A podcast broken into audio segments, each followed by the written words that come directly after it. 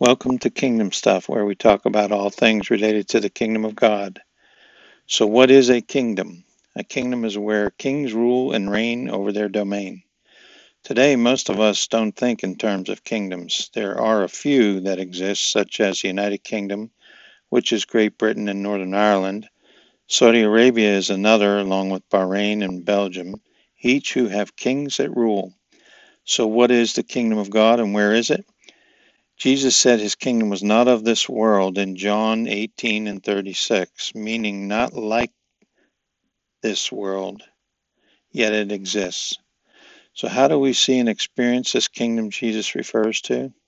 In Matthew 11 and verse 4, while John the Baptist was in prison, he heard about the deeds of Jesus and sent his disciples to go find out if Jesus was the one, the king they had been waiting for. Jesus didn't answer that he was the king, but instructed John's disciples to go back and report what they saw and heard. The blind see, the deaf hear, those with skin disease are healed, those captive are now free. The good news of the gospel is being proclaimed. So Jesus didn't say he was their king. His response was, This is what the kingdom looks like. In our next briefing, we'll look at how God ruled from heaven in the beginning. If you enjoyed this devotional, subscribe here, check out my book Kingdom Stuff on Amazon, and check out our website, kingdomstuff.org.